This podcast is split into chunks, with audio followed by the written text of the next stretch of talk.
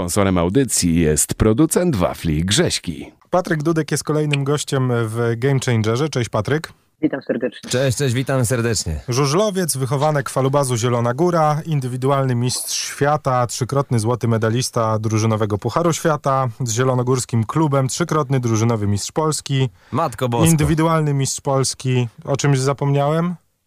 Apator Toruń w tym momencie.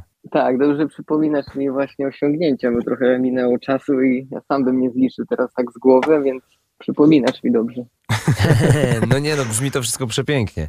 Nie no, chyba ten najważniejszy to jednak wicemistrzostwo świata indywidualne, co? W tym portfolio. Najważniejsze dla ciebie?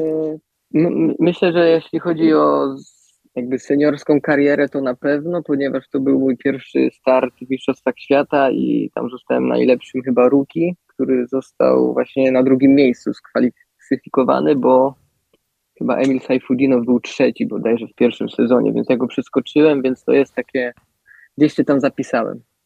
No dobra, ale nie o żużlu będziemy rozmawiać, tak bo ta audycja polega na tym, że właśnie spotykamy się z osobami, które są zazwyczaj kojarzone z innych dziedzin, ale które swoje zaplecze gamingowe mają bardzo proste. Tak jest, różne nasze macki zawsze docierają do tego, w co kto gra i co tam lubi, więc dowiedzieliśmy się, że jesteś absolutnym fanem gier komputerowych i chcemy cię trochę podpytać, skąd ta zajawka, jak ta zajawka jest duża, kiedy się zaczęła, czy grałeś w gry od zawsze, czy to jest dopiero od niedawna, jak to wygląda u ciebie?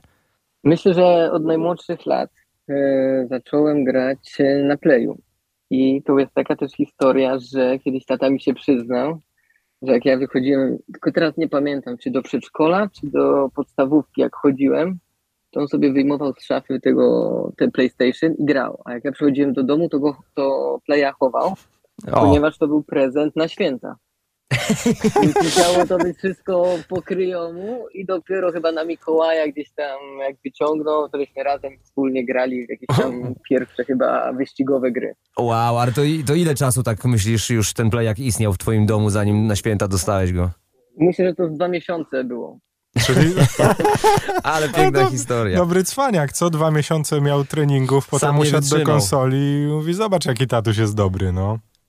I to wszystko, więc z obliczeń wychodzi mi jakieś 2 miesiące. Tak. Czyli to tak naprawdę tata troszeczkę rozpoczął tą zajawkę gamingową u ciebie, tak? Myślę, że tak. No, wracając do tego, że jeszcze kiedyś się grało na Pegasusie, jakieś tam Mario, czy jakieś tam też dziwne gry pikselowe, to nawet jeszcze wcześniej. No dobra, co na tym Playaku wjechało? Powiedziałeś, że jakaś gra wyścigowa. Pamiętasz, co to było? Wiecie co, nawet to googlowałem. Motor Races? Coś takiego. Aha. I tam się na motorach, wiem, że tam się na motorach ścigało i tam były bodajże wyścigi jakby uliczne wyścigi na ścigaczach, jakieś motokrosy plus Formuła 1. Okej. Na pewno były początki, ale tak to jeszcze dobrze pamiętam Gran Turismo, jedno z pierwszych Gran Turismo. No to klasyczek, tak. Trzeba auta kupować, coś tam wymieniać, żeby w tych różnych klasach jeździć, to było mega. Tylko problem był z kartą pamięci. Bo na początku nie było tych kart. No to prawda. Trzeba było dokupować. Warto pamiętać, że wtedy karta pamięci kosztowała prawie chyba połowę tego, co konsola, nie? Dlatego bywało tak, że się nie wyłączało konsoli i tam u babci na wakacjach przez miesiąc wszystko chodziło, nie? Skandal. Ale wtedy były inne rachunki za prąd. To prawda. No dobra, czyli mówisz, że gry wyścigowe to taki właśnie początek dużej zajawy, to te gry wyścigowe się przewijały później w twoim życiu przeróżne? Jaki jest twój ulubiony tytuł, jeżeli chodzi o gry wyścigowe? To najbardziej wspominam na pewno Gran Turismo. Gran Turismo to było dla mnie największa zajawka, bo mówię, tam było można, nie jestem pewny, ale nawet wybierać chyba kolory aut, no to było w ogóle spełnienie marzeń, że mogłeś sobie jechać swoim autem w swoim kolorze, więc to była największa zajawka. Jeśli chodzi o Playa i początki związane z PlayStation. Wiadomo, później jak był komputer, to już się pojawiały jakieś tam, bardziej się grywało w FIFA, troszkę w NBA, no ale jak przed Counter-Strike, no to tylko strzelanka. No właśnie, bo Patryk, ja wiem, trochę mamy wspólnych znajomych, że ty, no właśnie, strzelankowo bardzo mocno wsiąknąłeś, nie? Tak, to jakby odchodząc od tego początku mojej kariery z konsolą, jak przyszedł na świat komputer, no to nawet mieliśmy swój jakiś tam team Counter-Strike'a, I to już było coś takiego, gdzie nerwy jednak było można wyczuć, jak się grało jakieś tak zwane sparingi lub jakieś tam małe meczyki. No tak, no emocje są duże przy takich pojedynkach drużynowych, więc strzelanka to jest coś, w czym odnajdujesz się poza wyścigami. Czy to ci daje jakieś takie wypełnienie luki po tej rywalizacji, którą masz podczas ścigania się? Wiesz co, ja nawet wykorzystywałem to do takiego stopnia, pamiętam jak się grało w Counter-Strike'a na komputerze, to chodzi nawet o czas reakcji, o refleks, o to jak zobaczyć przeciwnika i strzelić w niego. No to mniej więcej to jest podobne do tego, żeby jak najszybciej wystartować spod taśmy, że jak taśma idzie do góry, puszczam sprzęgło, to nawet w taki sposób to można byłoby porównywać. Wiadomo, że sport trochę ruszył do przodu, jest bardzo dużo teraz takich dodatkowych bodźców, gdzie możesz ćwiczyć na jakichś tam różnych światełkach i różnych innych takich pierdołach, ale myślę, że na początku gry komputerowe pomagały. Proszę bardzo, czyli gry potrafią uczyć i potrafią sportowcy sobie to przełożyć na jakiś trening poza swoim własnym sportem, że co może się przełożyć faktycznie na sukces w tych swoich dziedzinach. No i umówmy się, że to też były początki twojej, ty w sumie od zawsze jeździsz na motocyklu, nie? Odkąd pamiętasz, no ale to był ten taki moment, kiedy wchodziłeś do tego żużla, nazwijmy go profesjonalnym, nie? Tak. Jak się żużel zaczął w mojej karierze, to jednak trochę tego czasu brakowało, żeby pogrywać sobie w gierki. Jednak doszedłem do takiego momentu, gdzie zamontowałem sobie w busie PlayStation. No przyznam ci szczerze, ja to samo miałem, jak jeździliśmy na koncerty z Afro Mental, to też mieliśmy już playaka w busie. Jest to wspaniałe uczucie i super zabawa, jak faktycznie można w podróży sobie pograć trochę. Ale to co? I wtedy w tamtym okresie, przez to, że większość zawodników grała w FIFA i przed zawodami, jak byliśmy gdzieś tam, nie wiem, czy w Szwecji, czy w Polsce, no to się chodziło do chłopaków do busa, no i zawsze chodziły jakieś zakłady, jakieś 10-20 pompeczek, no i kto wygra mecz. I to najczęściej graliśmy w FIFA, no bo każdy umiał grać w FIFA. Ale miałeś też tak, że jechałeś busem i katowałeś w inne tytuły, nie wiem, ogrywałeś singla jakiegoś, takie bajery, czy to był ten moment właśnie, no wszyscy grali w FIFA, to trzeba było skillować bardzo mocno. Trzeba było skillować i robić karierę zawodnika, że ta kariera w FIFA jest dość długa i to się trochę dłuży, a nasze podróże to są takie, że jedziesz po 5-6 godzin na zawody czasami, no to ten czas idealnie zabijałem w aucie grając karierę. Mhm. Ale od jakiegoś czasu, jak zacząłem grać bardziej online, no to bardziej, można powiedzieć, wróciłem do Call of Duty. No i teraz zajawkę złapałem na nowe NBA, więc dopiero się tam odnajduję, bo na razie nie wiem o co chodzi, bo też w NBA miałem małą przerwę, chyba 6 lat. I zobaczyłem, jak to teraz wygląda, no to się gubię, nie? No dobra, to najpierw o koniku The Łoza jeszcze pogadamy, czyli o Call of Duty zapewne, bo Łozu pewno ma milion pytań.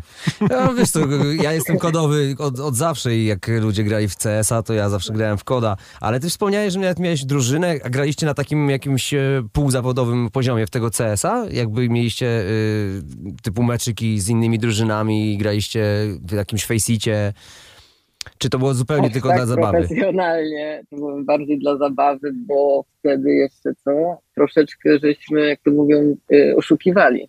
Więc to były, wiadomo, wejścia przez Steama, coś tam się grywało z jakimiś tam, nie mam pojęcia nawet z kim, z jakimiś innymi drużynami, ale to my tam żeśmy, odpalali wallhacki i tak niby między sobą sparingi. Ale to później zostaliśmy raz przyłapani gdzieś tam, oczywiście nie ja, ale gdzieś tam kumpel został tak przyłapany i tak zrobiony filmik został, że mówię, nie, to jest tak zostaliśmy pogrążeni, że nie chcieli z nami grać, więc tak się trochę z tego wycofaliśmy. No i bardzo chyba dobrze, bo to niestety wstyd, nic dobrego, tak jest. Oszukiwanie w grach nie ma sensu. To jest błędy młodości. No. Jasne, wiadomo, jak człowiek młody, to różne rzeczy próbuje. Słuchajcie, wiecie, teraz to już, nie wiem, mało znam ludzi, którzy używają cheatów, ale wtedy, no umówmy się, to były takie czasy, gdzie każdy dostęp w ogóle do cheatów był, mam wrażenie, o wiele łatwiejszy. Poza tym każdy, kto grał na początku lat 2000 w gry, niech rzuci kamieniem ten, kto nigdy nie używał cheatów w grach, nie? To prawda. No. To jakby też jako ciekawostkę się traktowało, nie? Tak.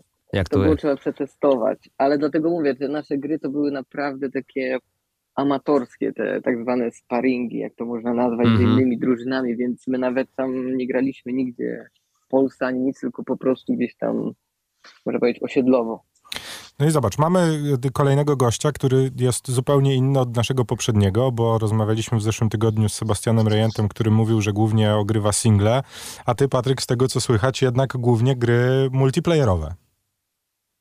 Teraz tak, ale jeśli chodzi o single, to ja jestem zbyt dokładny i zbyt ciekawy mapy. Ja zamiast grać i robić jakieś misje, to ja, wiesz, chodzę po krzakach, zbieram grzyby, zabijam jakieś zwierzęta. Nie, to absolutnie tak, cię rozumiem. W Red Dead Redemption? Takiego, tak, sam kowbojem tym jesteś. No to kurde, ja zanim zrobiłem misję, no to ja 4 godziny chodziłem po mapie i mówię, wow. I goniłem jakiegoś konia tam, żeby złapać. Nie? No tak. No ja pierdolę, ja mówię, dobra, to ja sobie namiot tutaj rozbijam, zrobię jakiegoś, poluję dzika i chodziłem z łukiem, no wiecie, to mówię, nie, to nie ma sensu, to nie ma sensu. Ja pół wiesz co? Na to. Patryk, tak naprawdę to też częścią jest tych wszystkich właśnie singleplayerowych, pięknych gier, to właśnie chodzenie i eksplorowanie. Ja to absolutnie szanuję i lubię, bo sam też robię tak w grach. Jak jest piękny świat zbudowany przez deweloperów i faktycznie można się pozachwycać, to ja to traktuję jako po prostu część fanu. Nie muszę wcale robić misji, mogę iść tam przez 2 godziny, łazić i oglądać te krajobrazy, siąść sobie na krawędzi i powiedzieć wow, zachód słońca nad takim kanionem właśnie się dzieje i co tu się wydarzyło, że teraz gry są tak piękne.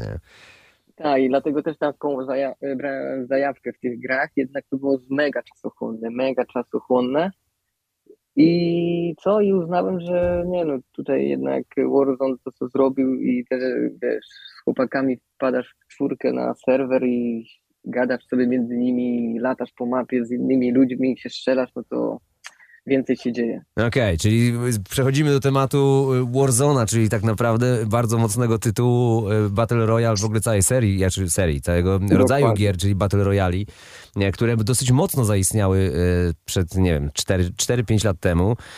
Pojawił się Fortnite, pojawił się PUBG, pojawił się Warzone właśnie. H1Z1. Więc te wszystkie gry nagle spowodowały, że dużo ludzi zaczęło grać w Battle Royale. No i co? I z tych wszystkich mówisz, że Warzone był twoim go-to. Tak. Fortnite w ogóle mi się nie spodobał. Jak ja zobaczyłem, że trzeba budować jakieś, wiecie, budynki, ścianki, coś, żeby się kryć, mówię, nie, ja tego nie ogarnę. A lubię, jak coś jest bardziej rzeczywiste. Okej. No to Warzone zdecydowanie jest bliżej rzeczywistości. No i tam też jest taka prosta zasada, trochę zabawa w wojnę z kolegami, nie? Dokładnie tak. Tak. No ale wy u siebie już mówisz, że to jest nadal czysty fan z grania, czy już jest takie trochę tryhardowanie, szukanie, wiesz, najlepszego motywu na wygranie mapy? Tak, testowanie jaka jest meta broni aktualnie. Tak. A tutaj aktualizacje się pojawiają codziennie, więc tutaj nie jesteśmy w tyle, gramy tym, co jest najlepsze. Ale jeśli chodzi o jakiś tam plan taktyczny na mapę, to różnie, bo wiadomo, na początku się grało po to, żeby... Zresztą też zależało od mapy, bo jak był, pamiętam, Werdańsk, to tam mieliśmy swoje 2-3 miejsca i się fajnie ogarniało mapy i się grało pod zwycięstwa, jednak po tym, jak zmienili Werdańsk na Kalderę tą całą, tak. Nie jestem fanem tej mapy. No to żeśmy zrezygnowali. I tylko graliśmy te małe mapy. Ten Greaves Island, okej. Tak. I tam też wtedy są, wiadomo, lecimy w jakieś 2 miejsca i mamy schematy, więc nawet nie musimy umawiać i wiemy, co robimy. Ale wiadomo, że na koniec i tak jest chaos, nie? No to zanim przejdziemy tak do... powalony, podnieś mnie, wykup, tu, dawaj maskę, nie mam. No tak, dużo dobrych przygód jest w Warzone na pewno. No dobra, to zanim przejdziemy do wyczekiwania na Warzone 2, bo na nim pewno też się na chwilę zatrzymamy, wspomniałeś o tym, że wróciłeś też do NBA po jakiejś dłuższej przerwie. Tak, bo kurczę, ja zaczynałem w NBA, jak Carmelo Anthony grał w Denver, w 2003 rok, albo nie, 2003 to jeszcze nie, to 2003 to on został wzięty do NBA.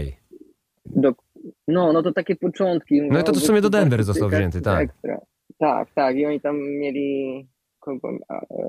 No tam w ogóle fajna ekipa była. I pierwsze to... I zacząłem grać właśnie w NBA wtedy, ale to na komputerze chyba. Później jak sobie kupiłem na PlayStation NBA, to też się bałem, że nie ogarnę tego na padzie. Jednak jak się ogarnęło wszystkie klawisze, wiedziało się o co chodzi, to... No i to, tak naprawdę wróciłem od 2 tygodni do NBA 2K23, no i jestem pod wrażeniem tego, co się dzieje. No dobra, ale jak grasz w NBA, to grasz sobie meczyki całą drużyną, czy skupiasz się bardziej na robieniu swojego bohatera i robieniu kariery, czy grasz na playgroundzie, tam na streetballu? No, oczywiście na razie kariera. Właśnie dopiero dowiaduję się i szukam kumpli, chociaż niektórzy już mają, żeby właśnie się wybrać na te boisko z innymi graczami, żeby pograć, bo to jest na pewno całkiem inna gra niż jak grasz z komputerem. No tam żyje całe community 2K. Dokładnie, więc na razie muszę w ogóle swojego ziomka wytrenować tak, żeby on był pewniakiem za trójeczkę. I żeby robił fajne wsady, nie? Czyli na Stefana. Aha, czyli i trójki, i wsady. To musi być taki all-inclusive gracz. Czyli jednak bardziej w stronę LeBrona poszedłeś w tym roku, no. Pod publiczkę wszystko. No tak, wszystko to najbardziej flashy.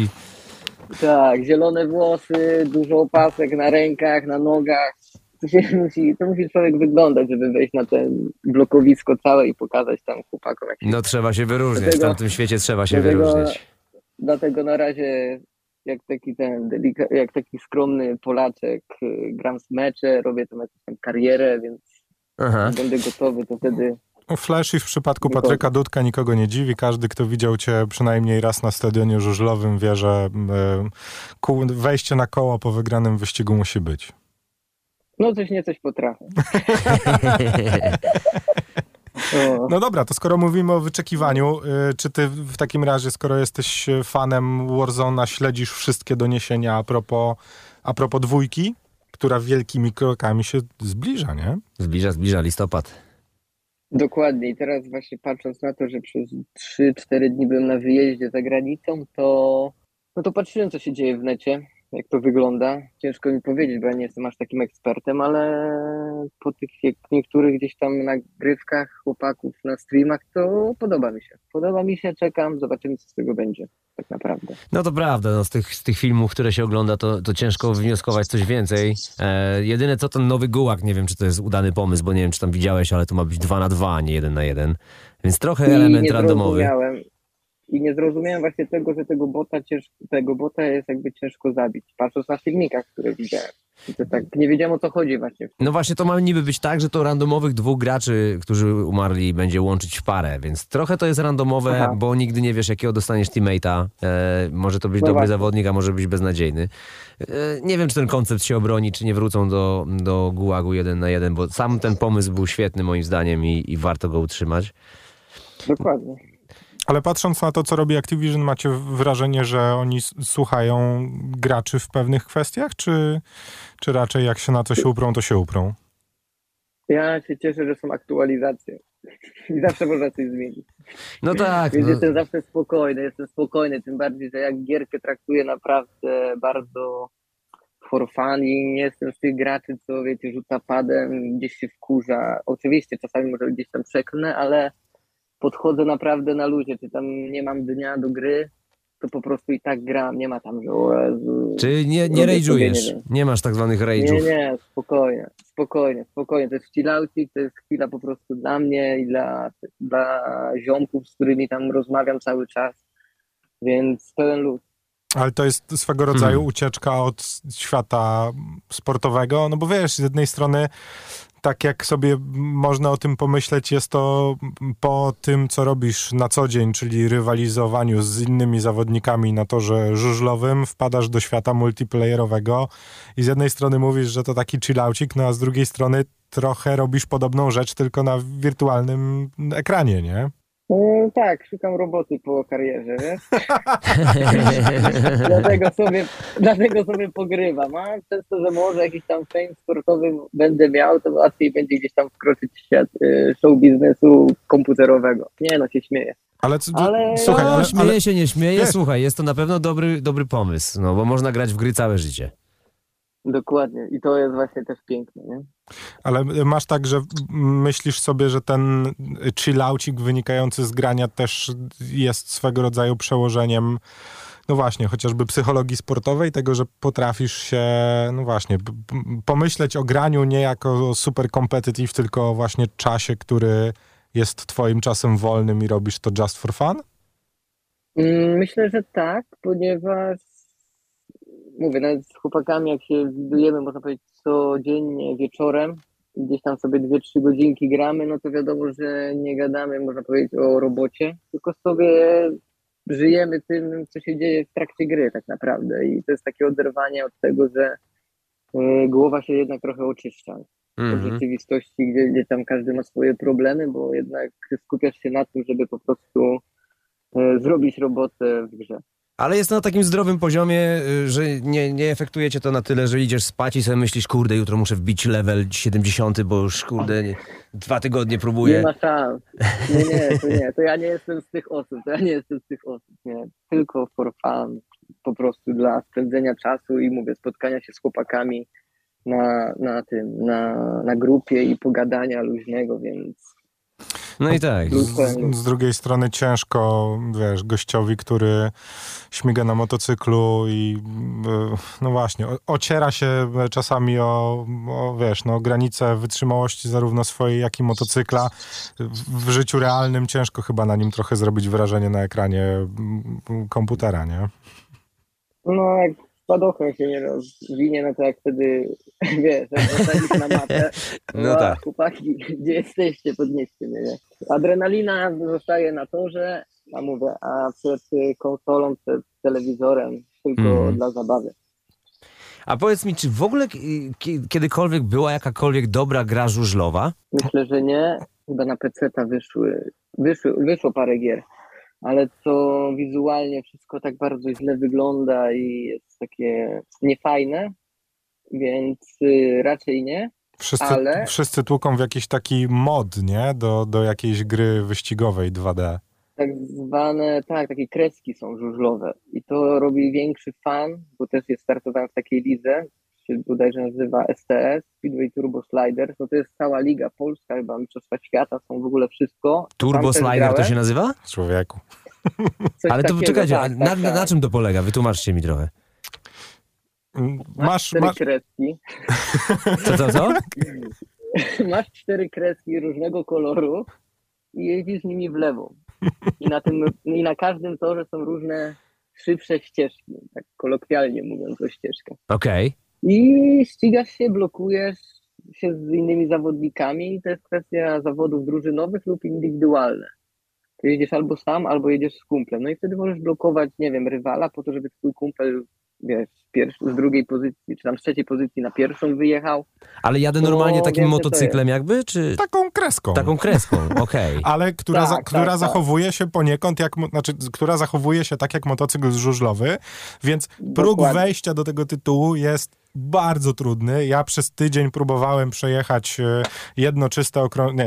jedne zawody, bo do jednego okrążenia doszedłem. Po tygodniu byłem w stanie dojeżdżać na 4. miejscu. Po 2 tygodniach zarzuciłem jednak zabawę, bo stwierdziłem, że to totalnie nie dla mnie. Ale to normalnie gaz masz, skręcasz, wszystko normalnie. Tak, okay. Wszystko jest prawilnie, no ale jest to hardkorowa rzecz naprawdę dla ludzi, którzy są turbo wkręceni. W sumie jedna z bardziej realistycznych gier, najbardziej podobnych do żużla, bo to chodzi o te wejście w łuk, że składasz się w łuk nie w momencie, jak się zaczyna zakręt, tylko musisz trochę to wcześniej zaplanować, żeby w tą odpowiednią gdzieś tam ścieżkę wjechać. A te gry, co wyszły na PC-ta, to wyszły takie, że jechałeś cały czas prosto i był zakręt, to skręcałeś w lewo i nagle... Więc czyli w ogóle nie oddawały tego, co jest istotne w żużlu. No i trzeba jeszcze dodać, dokładnie, że niby jest to taka prosta gra, tam wszystko się zgadza, bo nie masz jednego toru, który jest idealnie okrągły, tylko są normalnie porobione, wiesz, tory, które znajdują się na świecie z różnymi wyjściami, z różnymi zakrętami, z różnym nachyleniem i tak dalej, nie? Dokładnie i dlatego fajna też gra powstała żużlowa na telefon i to ona się nazywa chyba Speedway Challenge i ona też jest dosyć taka grywalna, bo to też jedzie z tymi kreskami. I też jest mega. I to też możesz w ogóle online grać z ludźmi, więc spoko. A jak wspomniałeś o telefonie, czy ty grasz w gry też na telefonie, czy tylko jednak konsola wiernie, a na telefonie to tam jakieś takie banalne gierki? Bo różni ludzie różnie mają. Ja z tym zupełnie jakoś nie lubię grać w takie większe, bardziej skomplikowane gry, nawet dobre graficznie na telefonie, jakoś po prostu mi to nie leży.